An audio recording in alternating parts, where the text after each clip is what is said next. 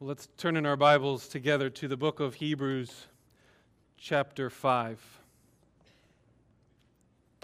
Hebrews chapter 5 can be found in these black Bibles around you on page 1003.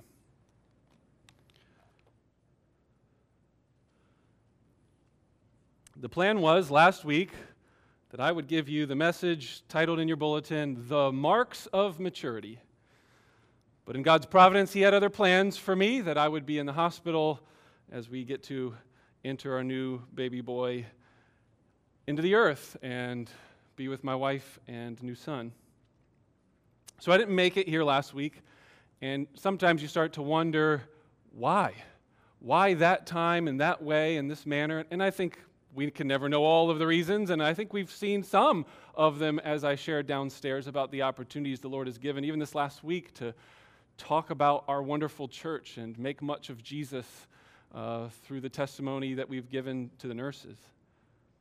But I think there's another reason, and one that I thought about was marks of maturity. And you know what I did this whole last week?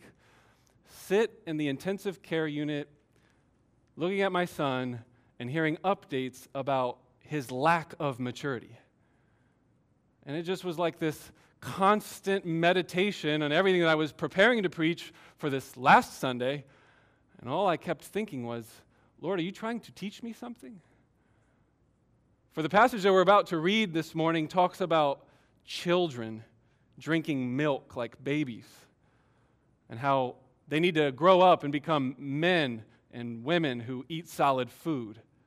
The passage talks about how we want to be maturing and growing and taking active steps in our faith so that way we become more and more like Jesus. And so there I sat day after day and seeing right in front of me an illustration of what we're about to hear. So let's read this passage, and hopefully the Lord has laid on my heart a fresh illustration to all of us of what this means. Hebrews chapter 5, starting in verse 11, we'll read through chapter 6, verse 3. About this we have much to say, and it is hard to explain, since you have become dull of hearing. For though by this time you ought to be teachers, you need someone to teach you again the basic principles of the oracles of God. You need milk, not solid food. For everyone who lives on milk is unskilled in the word of righteousness, since he is a child. But solid food is for the mature, for those who have their powers of discernment trained by constant practice to distinguish good from evil. Therefore, let us leave the elementary doctrine of Christ and go on to maturity, not laying again a foundation of repentance from dead works and of faith toward God, an instruction about washings, the laying on of hands, the resurrection of the dead, and eternal judgment. And this we will do if God permits. Marks of maturity. I have four of them. Mark number one, a mature Christian grows in their knowledge of Christ. Mark number one, a mature Christian will grow in their knowledge of Jesus Christ. In chapter 5, verse 12, or verse 11, it says, about this we have much to say, and it's hard to explain. And then notice the language here is, since you have become dull of hearing. The language of have become means that there was a time when these Christians that he's writing to were not dull of hearing, but that as time progressed, they entered into a new phase of life where they were dull of hearing. They started out strong, but as time went on, they grew weary and tired, and the literal word here is they grew sluggish, sluggish in the ear. Now, we need to remember, as we've alluded to many times in the past, the context of these people who are dull of hearing, sluggish in the ear, are people who have endured, as chapter 10, verse 32 says, a hard struggle, because they have what likely seems converted from Judaism as a Jewish person and heard the gospel of Jesus Christ, received that gospel, and in part received great suffering as a result. At the end of chapter 10, he says, so then you need endurance. And that's really the theme of this whole book. The writer of the Hebrews is writing to these Christians who are former Jews, more than likely, and saying you need endurance through this suffering. But he also points out here in chapter 5, verse 11, that they have grown tired, weary, sluggish, slow to understand. Imagine being a Jew your whole life, responding to faith in Jesus, and then getting thrown in prison. Or your best friend getting thrown in prison, or your family members being thrown in prison, or maybe your house gets robbed simply for believing in Jesus. I mean, how do you think you would respond if that happened to you tomorrow? Well, it seems like the author knows them and knows that they have responded with fatigue.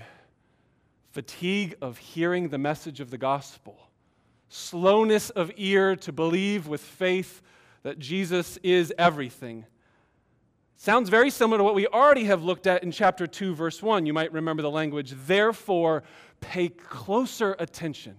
Very close attention to what you've heard. Notice the language of hearing and paying attention to and how they are not doing such a good job. In fact, he says, you need to be careful unless you drift away. It seems, in fact, that many of them have drifted away. They've moved back from where they were. So I think the first thing we need to realize is that we should be growing forward in our progress as Christians as we learn from here what the marks of maturity are. You need to realize that this morning you are either taking steps forward in growth as a Christian, in your knowledge of who Jesus is, or you are losing ground and you are growing dull, slow to understand. There's no middle ground. There's no coasting. You're either drifting against, or you're drifting with the stream, or you're rowing and fighting and swimming against it. Look at chapter 5, verse 14 again. But solid food is for the mature, for those who have their powers of discernment. And then here's the language I want you to see. Trained by constant practice. Do you see here what's supposed to be happening? Growth in the Christian life and in their knowledge of the Lord and Savior Jesus should be ever increasing every single day, every year, every month, moving further into maturity. He uses the language of constant practice. It's the word of athletic training here when you see the word practice. So some translations in front of you might even say constant training. I can remember a couple years ago I was very busy. Wasn't able to work out as much. I normally play basketball as a form of exercise. And it had gone months, and that's a long time for me of not playing basketball. It's normally a weekly, multiple times a week sort of habit or routine for me. So I've gone months without doing anything really. No running, no exercising. We were just swamped with moving and different things. And I remember in my mind thinking, I'm still fine. I'm young. I'm healthy. I'm going to just hit the gym, and I'm going to be just like I used to be, not dropping a step. And man, was it pitiful. I was so out of breath. I remember at one point, I was running one direction, and I was trying to stop and move the other direction, and it was like my body was telling you, I'm not working anymore. And I just kind of froze. I was like, I'm trying to push off, but I had no muscle left. It's like I had exerted all of it. See, friends, this is a good example of this athletic training that if you're not keeping up with it every day, you're going to grow fatigued. You're going to atrophy in your muscles. It took several more weeks to get back into shape. That's the image that he's giving here. Your spiritual lives are much the same. You are either getting faster, stronger, and more skilled, or you're growing slower, weaker, and unskilled because of lazy sluggishness. So I want to ask you, how might you compare where you're at today spiritually in your maturity from 1 year ago today? Can you think of last summer? How was your hunger for God's Word? Has it increased in any way? How about your knowledge of theology and growing into the depths of who Jesus is? Have you gained any instruction that has been beneficial? Have you matured? Look back 1 year, 5 years. Are you making progress? All through this week, what have I been doing but answering the requests from many of you and friends and family? How's baby John doing? And what have I been saying? He's doing well because he's making progress every day. It's slow, and he's got a long way to go. We're going to be in the hospital for the next several weeks visiting our son. But the good thing is that he's making progress. He's a baby. He needs milk, and he's not a mature baby, so that milk has to be fed to him through a feeding tube. They have to give him air pressure to help him breathe through his nose. And his heart rate just randomly drops for about 5 or 6 seconds. And could be a bit scary, but the nurses do such an excellent job saying this is very normal for premature babies. See, I think there's just so many lessons I was able to learn as I sat in that hospital. Praise God that John is doing well, but if I didn't have those nurses helping me understand the phases of the premature life of a child, I think we would just be in panic mode all the time. You see the heart rate go from 160 to 40. You're like, oh dear, is he going to make it? This is very normal. He'll just come right back and it'll be fine.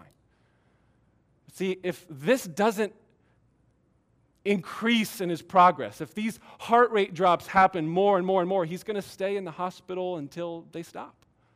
If he doesn't get rid of the feeding tube and start eating milk on his own through his mouth, well, then he's going to stay in the hospital. He needs to make progress for us to bring him home. And so I'm sitting there thinking, yes, this is exactly what the writer of Hebrews is saying. There needs to be a constant training of the Word of God, a constant growth, that we don't become dull and sluggish. We need to grow every day. Milk is okay if you're a baby, but not if you've been a Christian for 20 years. You need solid food. The basics are fine if you're new to the faith, and some of you, that might be you. Maybe you just need milk, the basics.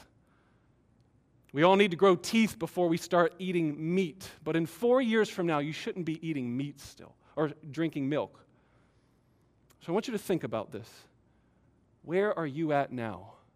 Are you in a pattern of swimming against the current or coasting, drifting? One easy way for you to know if you're constantly growing is to demonstrate the second mark of maturity. The first mark is that we pursue growing in our knowledge of Christ constantly. The second mark of maturity is that mature Christians will grow in their discipleship. Look at verse 12 of chapter 5. For though by this time you ought to be teachers, you need someone to teach you, again, the basic principles of the oracles of God. You need milk, not solid food. I want to key in on this phrase, you should be teachers by now. Enough time has passed, and he's looking at this group of people, and he's saying, you shouldn't be babies anymore. You should be teaching other people. And it could be confusing to some of you. Well, he's probably just talking to the pastors. No, I think he's here talking to the entire congregation. We need to understand that in the New Testament, throughout the understanding of the church, the entire church is responsible to make disciples and teach people the faith. This is not just the thing that's given to pastors or a few selected men in the church that they're the only teachers and we just sit, consume, absorb, go home, do no teaching of our own. Friends, we need to realize that in Ephesians chapter 4, verse 12, the job of a pastor or an elder, of an evangelist, of anyone that's given a title of ministry, especially of teaching, they are to equip the saints of the work of ministry so that the whole church is built up and that the whole church would then speak together the truth of God's word in love. That's Ephesians 4. Romans 15, verse 14 says, brothers, all of you, plural, not just elders, brothers, I'm so happy about how you are filled with the knowledge of Christ and how you are able to instruct one another. Paul writes to a group of Christians in Rome, hasn't even met them as far as we can tell, but he hears about how the whole community of faith is instructing one another, and he's happy about this. Colossians chapter 3, verse 16 explicitly commands the entire church in Colossae, again, not just to the elders, but to the whole church, may the word of Christ dwell in you richly, so that you would teach and admonish one another.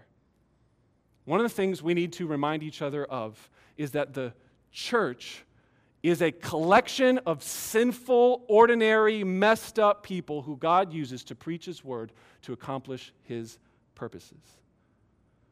Do you realize that God is always going to work through sinful, messed up, ordinary people? Because that's who we are. I don't know who you think you are, but that's who we are. Not many of us were of noble birth, 1 Corinthians chapter 1 is going to say.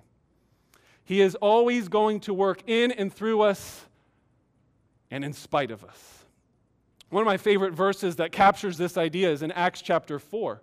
When the early church is just getting started, in Acts chapter 4, Peter and John were on their way in chapter 3 to the temple.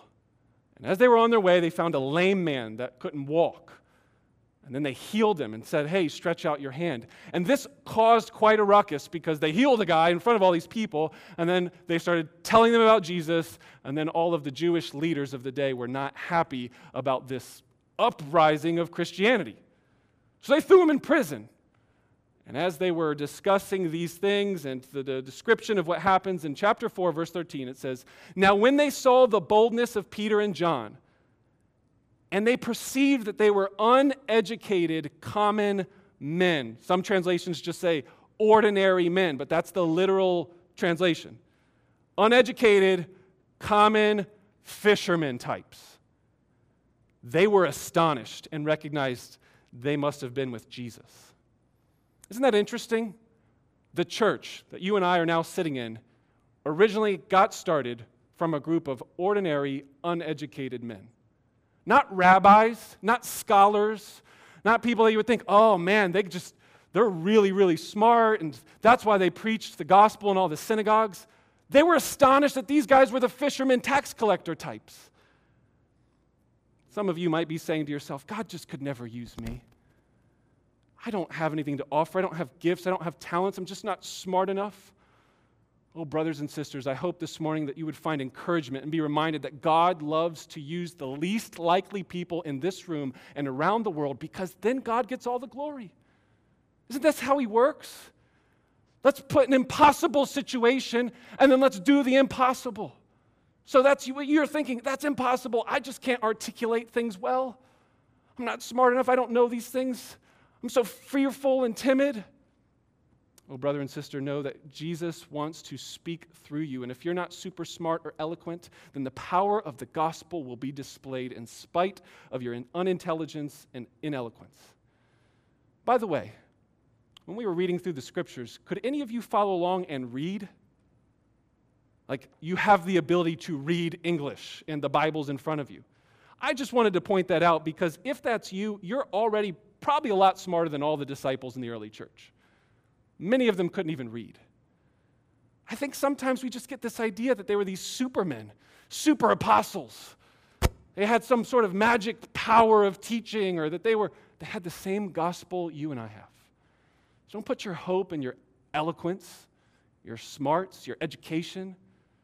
Friends, the only thing that converts and changes, conforms people to the image of Christ is the word of God and the power of the gospel. So be encouraged today. God wants to use you, yes, even you, to disciple the people that are around you. Specifically, I'd like to draw our attention to the men in this room. Men, are you the kind of man who wants to lead your family in prayer? Lead them to read the Word of God. And friend, if that's all you do, I think the Lord could use that mightily. Just open the Word, read it, and pray with your wife, your children, your family. I'm not telling you to get out a theological dictionary and parse Greek verbs and all these sort of strange things that you don't even know what I'm talking about. No, just open up God's Word, read through books of the Bible together with your spouse. Pray with them. Men, do we want to be those kind of disciplers in this room? We ought to be teachers at this point. Some of you, you need to hear that rebuke this morning. What should have you been doing maybe these last 5, 6, 7 years of your marriage? I would encourage you to take that. Teach diligently your children. Sit in the house when you walk by the way, when you lie down, and when you rise up. Teach them. Teach them God's word. Women, have any of you come from a background that has so overemphasized male domineering leadership that you now feel like, oh, discipleship's not for me? Oh, women, I would just encourage you to read Luke chapter 10 all over again. See the way Mary has chosen the better portion, sitting at the feet of Jesus as a disciple. Notice the way Martha's serving diligently all around the house and saying, Jesus, don't you see? Mary needs to get up and do what I should be doing, serving. Women aren't supposed to sit at the feet of rabbis and teachers and learn. That's inappropriate in our context. And he flipped that whole world upside down and said, no, no, she has chosen the better portion. Women, is that you this morning? Have you chosen the better portion of discipleship and realized that God wants to use, yes, even you? I hope and pray that all of us would see that as a church, we should collectively work together to disciple one another and the world around us. Some of us have been Christians for far too long, and we need to be making more disciples. We ought to be teachers, he says. One of the goals the elders of this church has is that all of you would have, at the bare minimum, the basic understanding of the gospel so you could teach that to others. So some of you who are members, you'll remember that when we did membership interviews, we asked, what's the gospel? Tell us, what does it mean to be a Christian? This is kind of like a basic thing that if you can't do this, we might wonder, are you even a Christian? Not just because you got the words wrong or this or that, but like you don't know how to explain what it means to be a Christian? Friends, this is basic. This is milk. This is easy ABC type things. So friend, I would encourage all of you, get 4 big ideas in your head about what the basics of our faith are. Who God is, what the Bible says about man, what the Bible says about Jesus, and how we then come to faith in him. If you could get just those 4 basic ABCs of our faith, this would be a good place to start. And I would challenge all of you to think through, do you know that God is good? Could you explain and open up the Bible, Genesis 1 and 2, and take someone through the character of God and the way he created man and made man in his image? Could you then show them in Genesis 3 that man, even though made in God's image, rebelled against God, sinned, fell short of God's glory, and because of that we've been under a curse of judgment? But praise be to God, he did not leave us under the curse. Praise be to God that he sent Jesus Christ into the world, born of a virgin, lived a perfect life, fulfilled every letter of the law. Those 10 commandments that Steve read for us at the beginning of the service, he did every single one of them without fail for 33 years of his life. And because of calling himself the Messiah, the Son of God, he was crucified. He was put on a cross, was killed, murdered. Then he was resurrected from the dead 3 days later, ascended into heaven, and now if you and I would repent of our sins and put our trust in Jesus, we would be saved. Friends, that's the gospel. Can you do that in a short manner with your coworker in between a work break, lunch break? Take them out to lunch and say, hey, there's something I want to share you just real quickly. This is, my pastor told me to do this, so I got to do it. Friends, I would encourage all of us to consider, where are we at in this discipleship process? Maybe some of you even remember in our discipleship classes for our embassy essentials, I talked about 4 E's. All of you in this room, you're in one of these categories. You are either E, not a Christian here. You do not believe the gospel I just proclaimed. You're not trusting in it. You're not believing in it. You're not hoping in it. So therefore, you need to be evangelized. We want to convert you this morning. That might sound a bit in your face, but that's just the truth. We think that would be the best thing for anyone in this room that doesn't know Jesus. If you've become a Christian, then second E is you need to be established in the basics of the faith. That's what I think we see here. Hey, you need to be established back into the basics again. What's wrong with you? You've become sluggish in your understanding. The third E that we talk about is equipping people, that after they got the basics, will disciple people. So learn basic marks of spiritual maturity like we're talking now.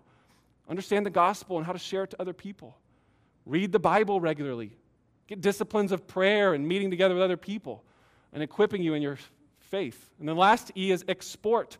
Once you get to a certain point, you should now be taking people and helping them do that, and then you're exporting them out around the world for the sake of Christ's name among the nations. So where do you think you're at? Are you a non-Christian? A newer Christian? Do you need equipped? Or should you, with all the skills and gifts and knowledge God's given you, should you be exporting people? Friends, I'd ask you to consider whether or not you are mature in your teaching and discipleship. Let's go to the third mark of maturity this morning. We've seen that mature Christians grow in their knowledge of Christ, that they grow in discipleship, and thirdly, we see that Christians grow in their character or discernment. In chapter 5, verse 14, I think he takes an interesting twist and turn here. In verse 14, he says, but solid food is for the mature, for those who have their powers of discernment trained by constant practice to distinguish good from evil. We know from verse 11 that he says, we have much more to say about this, and the this he's talking about is Jesus being in the order of Melchizedek. We'll get back to that in a second, but the point is that he's talking about doctrine, about teachings of who Jesus is in verse 11. But by the time we get to verse 14, we see that this conversation about maturity is not merely head knowledge or doctrinal teachings. It shifts to trained to have discernment and distinguishing good from evil. So you could call it your character or your ethics. You can live your life because of the knowledge that you've gained and be able to make good decisions about what would be right or wrong. So if you think that mature Christians are simply the people that know their Bibles really well, then your definition of maturity does not match God's word. There are two traps I think we often get in as Christians. One trap is that we fall under the thinking that maturity is simply that, reading books, going to Bible studies, attending conferences and seminars, and listening to podcast sermons until our ears fall out. But friends, the Bible warns us that there's a knowledge that puffs us up and makes us proud. God hates pride, right? If you're so smart about the Bible, realize God hates pride, especially people who are proud about their Bible knowledge. Or how about 1 Corinthians 13:2? You could know all the mysteries of the world, but if you do not have love, you have nothing. All that Bible knowledge means zip if it doesn't increase your love for God and other people. So friends, that means we need to pursue the world around us to love them and care for them. It means we need to love one another, that if this doctrine and head knowledge about who Jesus is not flowing down to our heart and spilling out into our lives, then it is doing us no good at all. That's a trap that many of us fall in. I've met scores of Christians that think that it's just about gaining more knowledge of the Bible at the expense of their character. Let's be a church that pursues not just hearing God's word, but being doers of it also. But that's not the only thing that sometimes happens. Sometimes we go the other extreme, where it's all about social justice and good deeds and loving one another. And so then we intentionally dumb down God's word and its teaching and say, well, we can't give that to people. They're not going to come to our church if we kind of go through the Bible like that. Let's do just topical teachings, or let's do things that, whatever itches they might have, let's scratch those. Friends, we do want to be a church that pursues love and good deeds, is consumed with a love for those who are hurting and lost. But this should never be a reason for us to water down the teaching in our discipleship, whether it's the teaching up front in the pulpit or in our community groups or in our one-on-one discipleship. I think we should be constantly pursuing one another to grow in our knowledge and discernment and character and love for God and love for one another. Have you ever noticed the way the Bible puts together the Word of God and your growth as a Christian? Growth in your character. Say, for example, Jesus is praying in John chapter 17, and he prays, sanctify them by the truth. Your word is truth. How do we get sanctified? That's growing as a more Christ-like follower. Well, by the Word of God. Psalm 119 says, how does a young man keep his way pure? Young men, is it hard to keep your way pure? Well, guard yourself according to the Word of God. How are we transformed from one degree of glory to another? Does that sound good? Anybody? Takers? I would like to be transformed day after day from one degree of glory to another. That sounds fantastic. Well, that's by beholding the glory of Christ as held out in the Scriptures. 2 Corinthians 3:18. And that's actually, in fact, what the writer of Hebrews is doing. The entire book, is he not?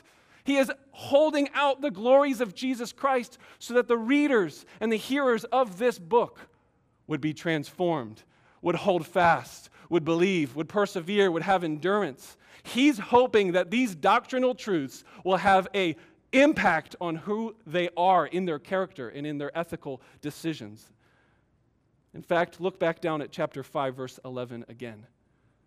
About this, we have much to say. About what we have much to say? Well, about Jesus being the great priest king in the order of Melchizedek. He has much more to say about the glories of how Jesus falls in the line of a quite obscure figure in the Old Testament, I guarantee you that most of us in this room, if we never had the book of Hebrews in the Bible, and you read your Old Testament, you would have zero idea about the significance of Melchizedek. We'd just be so over our heads. He's in the Bible, in the book of Genesis, for like 2 verses. He's there, and then he's gone.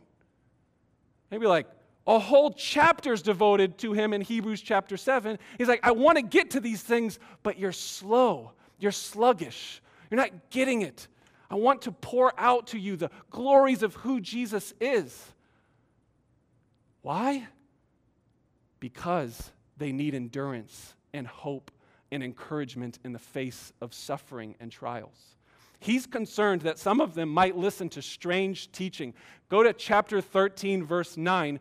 Not necessarily now, but he just says, beware of the strange teachings about food and ceremonial laws, which again is part of the reason why many people think that the temptation is that they might return back to their Jewish faith and give up Jesus altogether. That seems like a very possible interpretation of really the whole book of Hebrews. He's telling them, no, don't go back to the Jewish faith.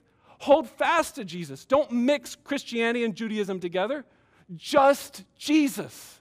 Jesus is the fulfillment of everything in the Old Testament.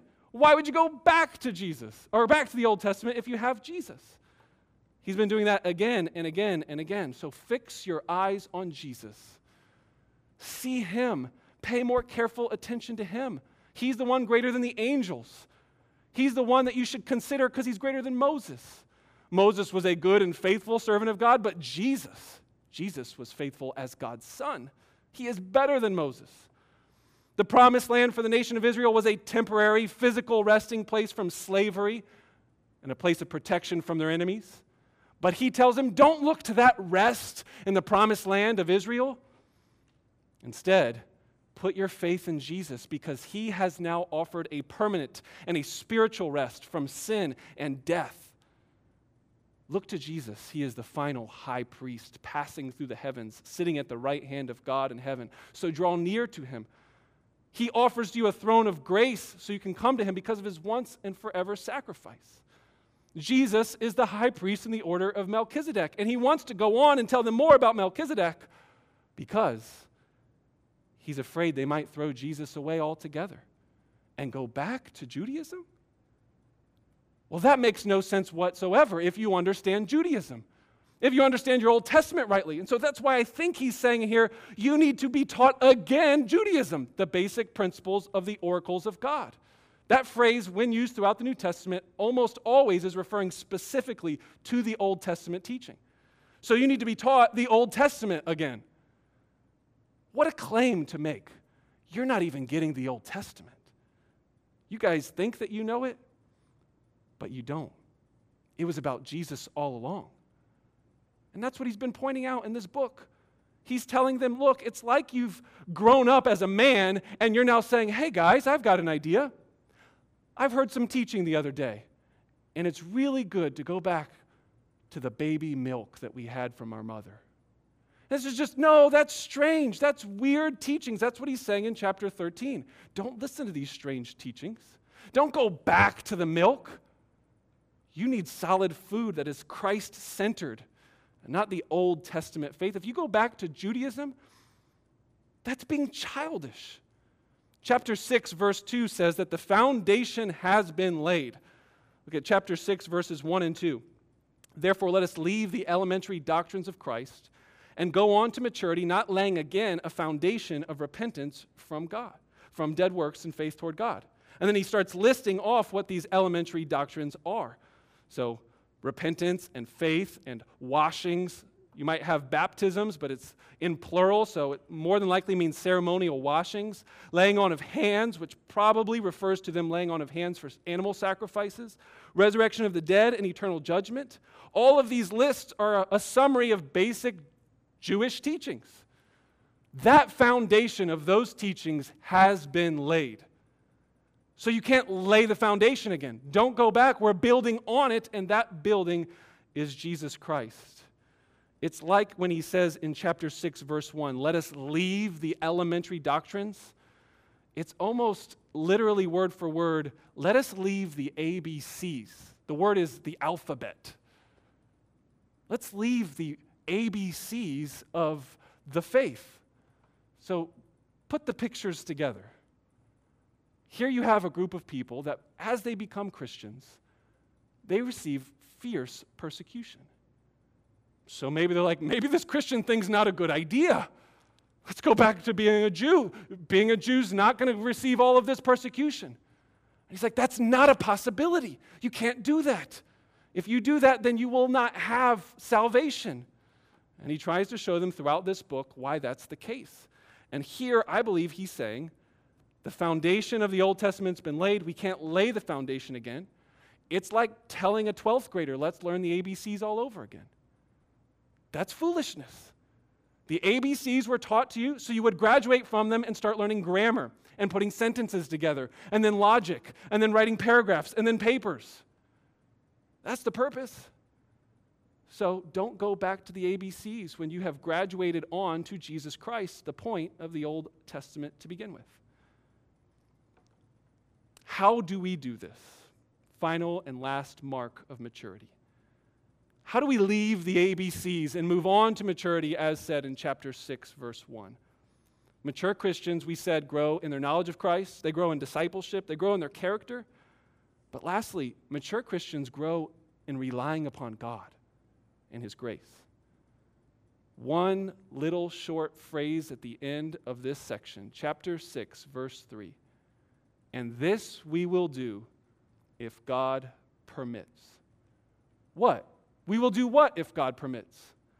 We will leave the elementary doctrines of Christ and we will go on to maturity. Do you realize that the way you will grow in maturity is not because of your power or your might or your devotion or your commitment or your discipline merely? Those things are necessary. All of us need to partake in the process of growing and maturing. You don't just sit around at home and just, okay, I pray, God, make me more mature. You engage in this process. But if you think that's the only way you will grow, just on your efforts, well, friends, you have missed the whole picture. You have been saved by grace through faith. This wasn't your doing. It was the work of God. No one will boast and get any glory for it. That's how you're saved. The Bible repeatedly tells us that the way we grow as Christians is by God's grace. Later in chapter 13, that same sentence I was referring to where he said, hey, be careful of these strange teachings. Instead, be strengthened by grace. The way we grow is by God's grace, by hearing and being reminded of the way God will be working in and through us, and it will not be our own efforts that make us mature. So if you want to grow, you want to be mature, and growing your discipleship and your knowledge of Jesus Christ, the most important thing to do is to rely on Jesus to do that in and through you. Or in other words, using the words of Hebrews chapter 12, verse 1, fix your eyes on Jesus, the author, the perfecter of your faith, who for the joy set before him endured the cross. What would you tell a group of struggling Christians? Whether it's persecution, whether it's trials in their life, what would be encouraging to them? The writer of Hebrews is going to say again and again and again, look at the cross of Jesus. He endured to the point of death. You guys haven't even endured to the point of shedding any blood. Hebrews chapter 12, verse 3. Look at the way he endured all the way to the cross for the joy set before him. What joy? The joy of knowing that he would fulfill the Father's plan. The joy of knowing that on the other side of that plan would be the salvation of you and me. The joy of knowing that the whole world would be renewed one day because he has conquered death and Satan and sin once and for all. Friends, rest in God's grace. There is a rest that still remains for all of us today because Jesus Christ has offered it by finishing all the work that we need. Both the work of your salvation and your sanctification. So rest in him today. Rely on him. Put your trust in him. I plead with you in the same way the author has over and over again. It's because of Christ's work in and through us. Let's pray. Our Father in heaven, we want to come this morning and give you thanks for Jesus Christ. We want to thank you that he has offered for us a death that has perfected for us our salvation. Lord, I thank you that you have given us a church where we can live out the call to mature in Christ, to disciple one another, to instruct one another in the basics and in the meaty things of God. I thank you, God, for blessing us with this time that you've given us this morning. I pray that each and every one of us would use what we've learned today and not be a cul-de-sac or a dead end, but rather we'd be a conduit to which you'd work in and through us. We'd be able to teach and instruct those around us for the glory of your great name. In Jesus' name we pray, amen.